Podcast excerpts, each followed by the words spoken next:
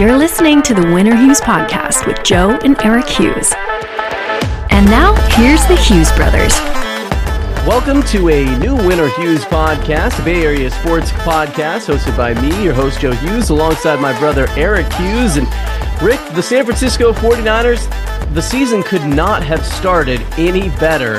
The team is 5 0, one of the last remaining undefeated teams. It's the 49ers and the Eagles. And this comes after a dominating win over the Cowboys on Sunday Night Football, beating the boys 42 to 10. Nobody in the world outside of Dallas, Texas feels bad about what happened to the Cowboys in that game. And I'll tell you what, man, we have seen some very good 49er teams over the years. We've seen a lot of talent. We knew this team had a lot of talent on it, but the way that they have been able to put things together and the latest example being their most impressive of that. This is starting to shape up like a conversation we have to have about maybe one of the best 49er teams we may have ever seen. Is it just the best 49er team, or can we start talking about this potentially being one of the best teams all time? They have just been so dominant. And to take Dak Prescott and knock him out of the game, not just make him inefficient or ineffective. They knocked him out of the game on his last three drives before he was pulled. They were three interceptions. And so that is a, a guy that has been viewed around the league as an elite quarterback and you just knocked him out of the game where they had to say, "Hey, our best chance at this point isn't with Dak. He's pre- he's forcing it and not getting the results. We're going to our backup." They have just been so dominant. It's just mind blowing. Yeah, I think one of the things that is so impressive for me, especially from that Sunday game, which really just put everything on display, it's the stars at all levels doing this. Like sometimes you watch a game and it's one or two guys that really kind of shine, right? Like, oh, the running game was really going today, or the passing game was really working, or the defense was excellent. This was one of those rare games, and I know this is kind of a plague around sports where the last thing I saw is the best thing I saw, but just putting it in a larger context, how many games do you watch that every facet and all of the stars across the board have a big game? I mean, that's what we saw against the Cowboys. You look at the defensive side, Nick Bosa got a sack. Fred Warner and Dre Greenlaw are having as impressive a linebacking season as I can remember. And I never thought another duo would approach the kind of performance that we saw from guys like Patrick Willis and NaVorro Bowman, who is, you know, the bar of excellence for linebackers in 49ers history. And the way that we're seeing the Niners linebackers look, it's been really impressive. The secondary looked really good. Offense, literally everybody got involved. You know, George Kittle got the three touchdowns. Juszczyk was involved. Aiyuk was involved. Deebo was involved. I mean, the embarrassment of riches that the 49ers have as far as star talent was all on display in that win on Sunday night. And don't forget Mason breaking off that run for a yeah. touchdown, too, where now you can pull McCaffrey out of the game and defenses still have to worry about the running back that's in there. And not only did he break that thing off for a score, he like knew he was going to score with 15 yards to go. Yeah. And was able to start celebrating then and was so amped up. It is just such a dominant team on every single side of the ball. Um, and when you look at Brock Purdy's numbers, he has broken 300 yards once this season, and I think maybe one time last season. So it's not like he's putting up like 400, 500 yards like Drew Brees numbers but he doesn't have to. They have just such a dominant team all the way around that with the yards that he threw to uh, last game, he still put up four touchdowns. And he's so smart with the ball, the way that he protects it.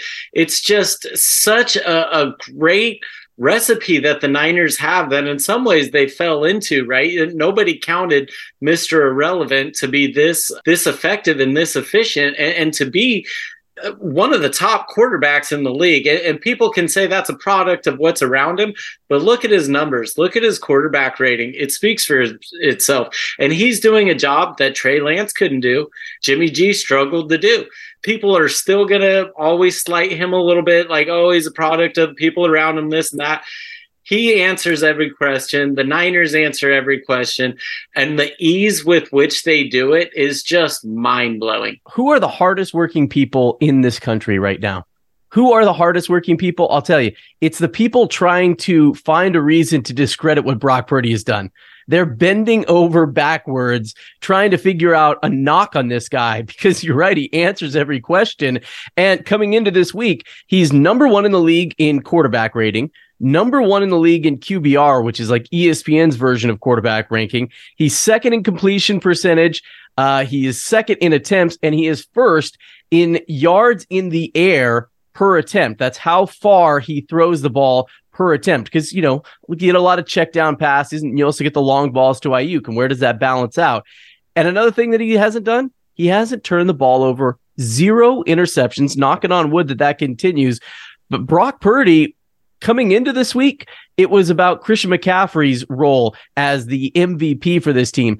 After that win over the Cowboys, everyone's talking about Brock Purdy's viability as an MVP candidate. With this team, it really becomes pick your poison. And we've gotten to see different players have a breakout game each game. Aiyuk on the opening game against the Steelers, CMC at his four touchdown game. We just got to see Kittle have three touchdowns on three catches and never get uh, tackled.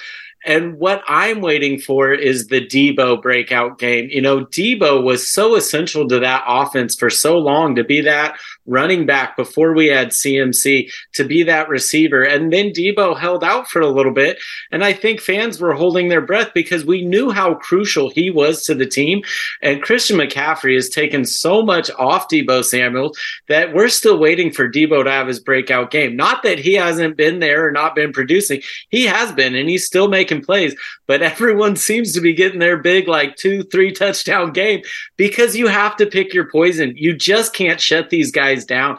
And with Mason starting to come and move those change, that takes away the only thing that was causing any kind of fear of what happens if McCaffrey goes down and Elijah Mitchell can't move the chains? Well, it looks like Mason can. So take a breath. Something we talked about last week, which what do the 49ers do when somebody comes in and tries to take away what they had done through the first four weeks? Because they had built so much of their offense around what Christian McCaffrey was doing and Brandon Aiyuk is the next target.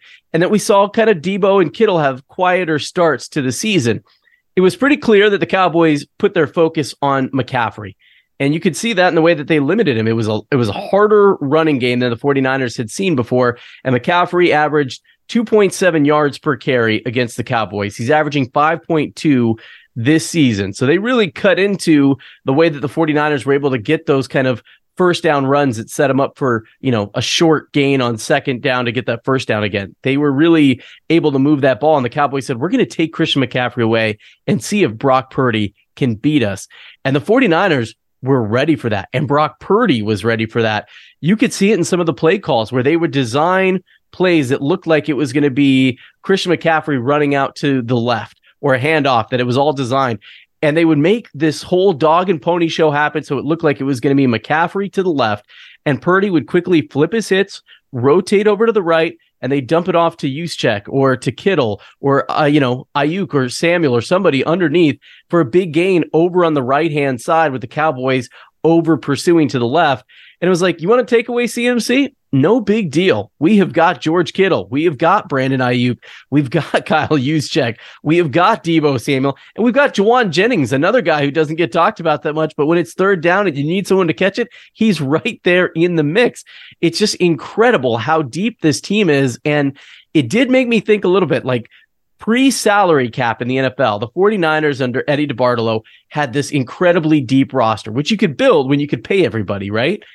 It got a lot harder to do that under the salary cap, but the way that the 49ers have structured deals, restructured deals, and been able to keep and go out and acquire talent, how deep can an NFL team be under the salary cap? The 49ers are proving they can be pretty damn deep. In some ways, this is a fluke, right? Like, because we know how important the quarterback is to the team. And when you lose your quarterback, you've essentially lost your season, which is why quarterbacks make a whole lot of money. But what the Niners have been able to do is distribute that money to other key positions. And you have leaders at their position around the league, and you have a bunch of these leaders on this same team because you're able to be a little more efficient with your quarterback money. Is this the new model? Is this what you do? And I kind of think no, because we've already seen how important that quarterback is. And it's kind of a fluke that this is what's happened with Brock Purdy. And I think that's why people keep looking for ways to kind of dig him out because this isn't supposed to happen. He's supposed to be Mr. Irrelevant. That's supposed to be his big day. For him to now be one of the best quarterbacks in the league means we've all been doing something wrong. We all miss this the way we're doing it, the way we're evaluating players to see the a guy who's now proving to be one of the best in the league, and we all thought he was, yeah, you'll get your day that means the way we're doing it is wrong. And so that's why I think people are looking for ways because anytime there's change, there's pushback.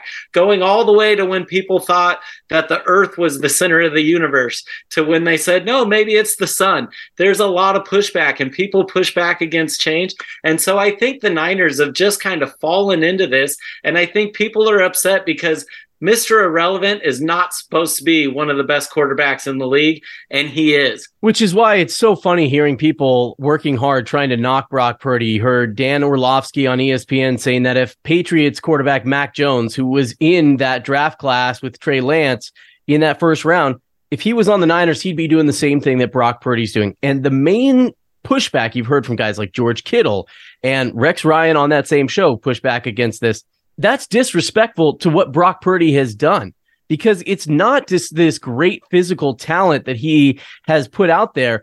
His ability to make quick decisions, to read the offense, to read the defense, see what's there and make those decisions and make accurate throws is not something that just you can plug anybody into. And we've seen that through the quarterbacks the 49ers have used leading up to now Brock Purdy, before that Jimmy Garoppolo, when you had guys being plugged in there, whether it was a CJ Beathard or a Nick Mullens, they might be able to do it for a game or two, but they could not sustain the level of success that we have seen from Brock Purdy for this long, where defenses have had opportunity after opportunity to find the fatal flaw in this guy and that offense, what he likes to do, what he can and can't do. If you take away the run game, can he beat you? He just proved he can do that.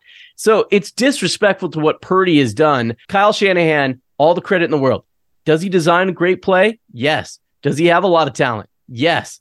Does Brock Purdy get knocked a little bit because of that? Obviously, that's what's happening. But it doesn't mean that those people are right because Brock Purdy is making great plays. And I think he's getting knocked for being a quote unquote system quarterback and not a great player in his own right you can't believe what you're seeing. A little bit, it reminds me of the A's uh, second baseman that they brought up this year, Zach Gelof, who came up and just kind of had been just a breakout star and started putting up historic numbers.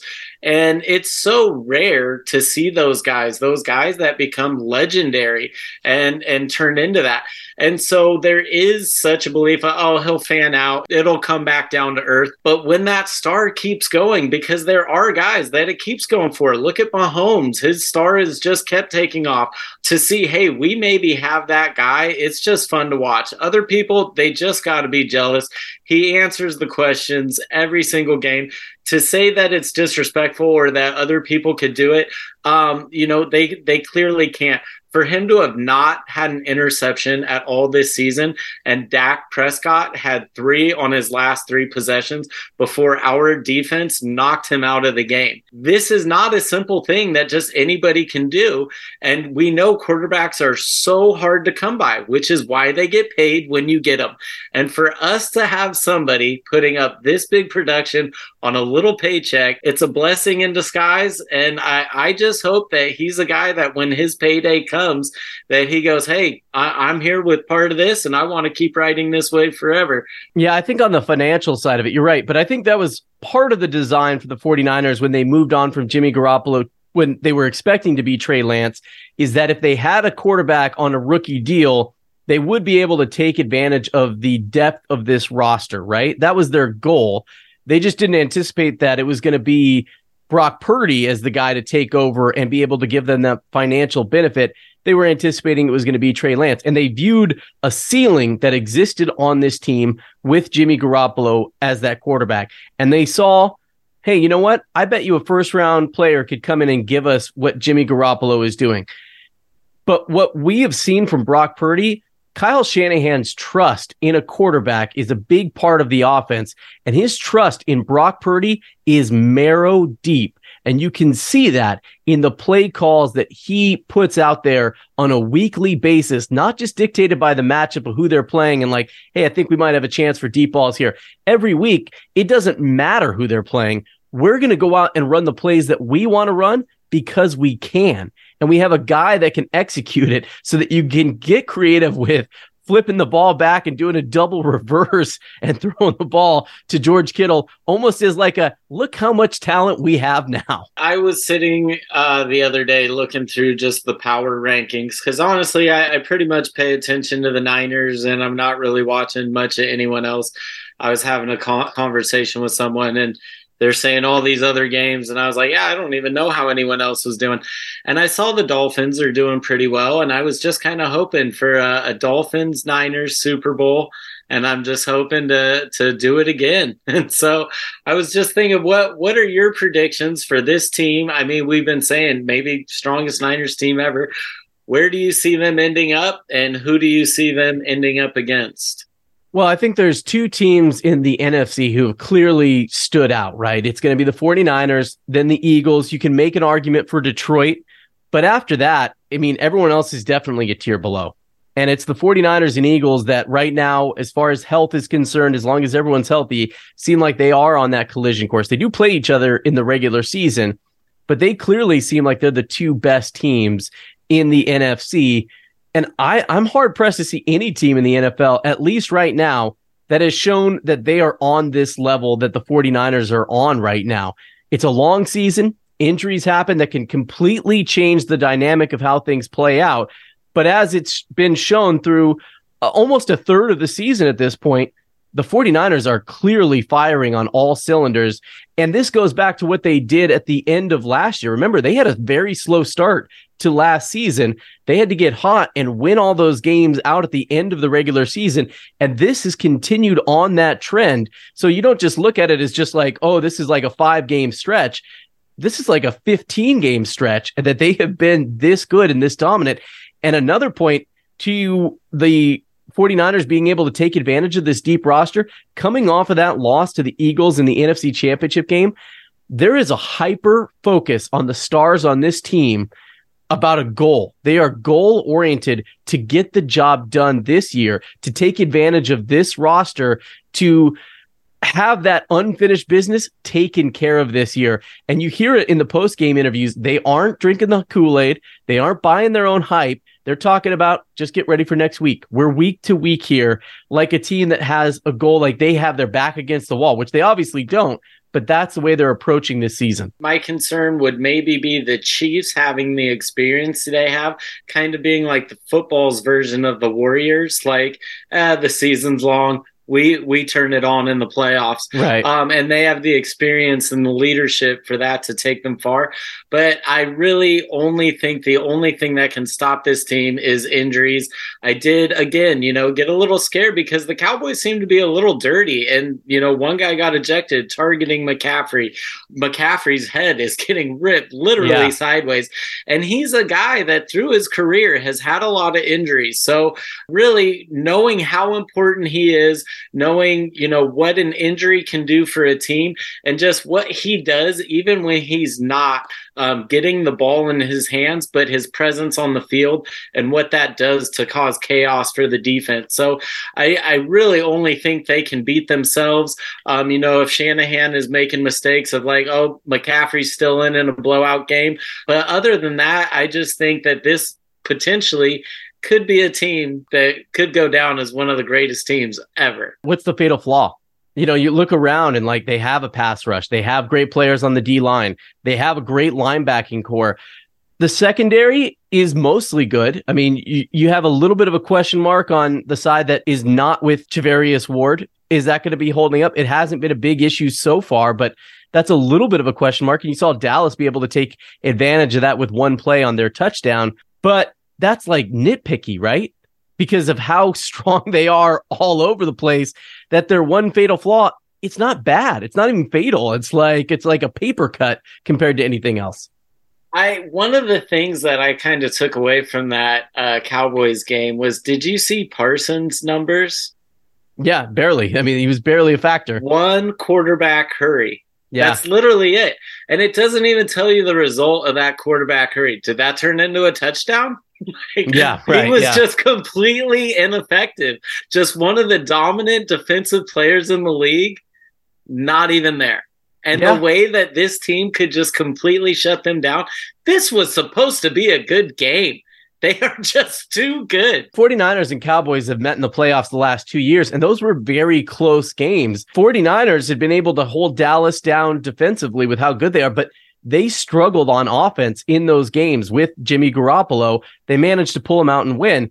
It was just incredible how much further along the 49ers look than a team that up until last week, a lot of people considered on that next tier behind the Eagles and 49ers as the next best team that had a chance to jump up to that tier if they were able to put it together. And now, because of what they've seen, you have people questioning their coach. You have people questioning if Dak Prescott is a guy. I mean, we heard uh we heard Whitner after the game say Dak Prescott just sucks. I mean, he, just on TV, candidly, openly talking about a guy, to your point, being paid like $31 million losing to Mr. Irrelevant, who's making $800,000 this year. They do a story a little blown out of proportion that he has to have a roommate and can't afford rent. He can afford rent. It's just cheaper to have the roommate. So enough of playing this up. Like I know it's expensive in the Bay Area, but you can get by on 800 grand a year, you know? Not in Atherton. No, I don't know where they live, but I did enjoy that the Purdy's are there. And I think it was funny. I don't know if you saw the one flaw for Brock Purdy in this game was his Kyle Juszczyk touchdown celebration. Did you see that? no. So the video was making the rounds on social media after he threw the touchdown pass to Kyle Juszczyk. He did what he called a juice celebration. And he tried to pretend like he was drinking juice with both hands in a way that, like, right away, Kyle Juszczyk was like, "Bro, you can't do that. That's going to be a meme." And I'm sure it already is, huh? It was, yeah. yeah. Wow.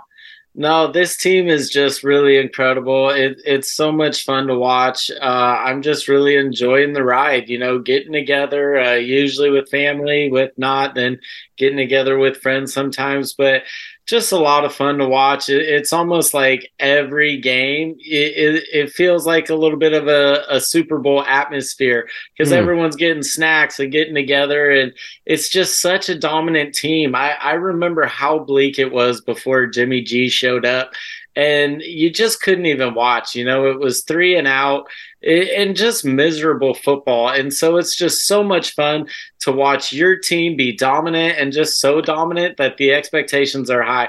The only thing that I got to say is you think about the Patriot team that almost went undefeated, how dominant that team was, and then to lose the big one, right? I think in their minds, they kind of thought that they were going to blow the Giants out. I think they had already played the Giants in that season, didn't they? I And believe they- so, yeah. and, and they won, right? And so I think they kind of looked through that.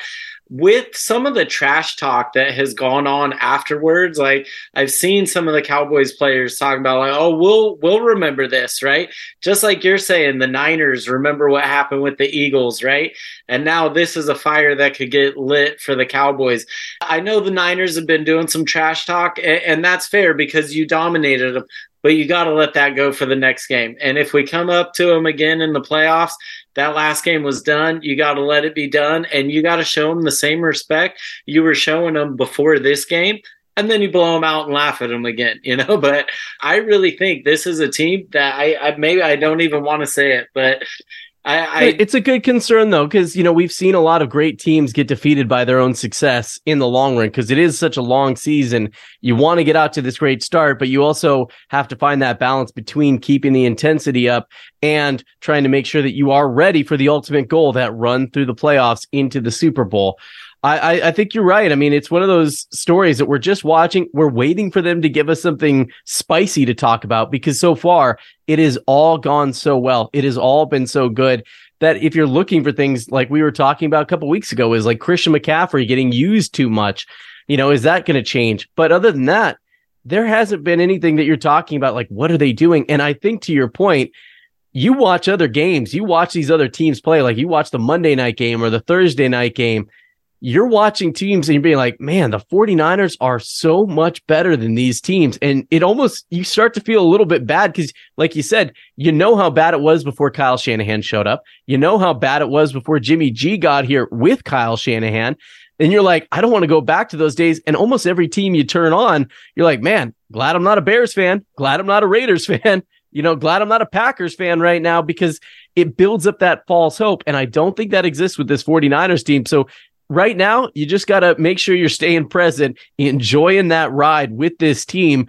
And you know, we're going to find out at the end of the year if it goes down as one of the greatest teams of all time or the greatest 49ers team of all time. But for right now, it is just a lot of fun to watch. You can watch a game without yelling too much at your TV, which has been an issue for us from time to time in years past. It's just the absolute opposite of how our A's podcasts have gone. Of yeah. how we were like, let's struggle to find something yeah, yeah, nice to talk about. Where you know it, they're just completely polar opposites. Where it's like these guys are awful and these guys are so good, and the, the narrative doesn't change. Can we just have some sort of middle ground, something right. to talk about? yeah. This has been the Win or Hughes podcast. New episodes every week. You can find us on YouTube. You can also find us wherever you get your podcast. Do us a favor, make sure to rate and subscribe to the podcast. You can find us on social media at Win or Hughes. You can find me on social media at Vegas Joe Hughes, and we'll talk again next week. Thanks for listening to the Win or Hughes podcast. Make sure to like and subscribe.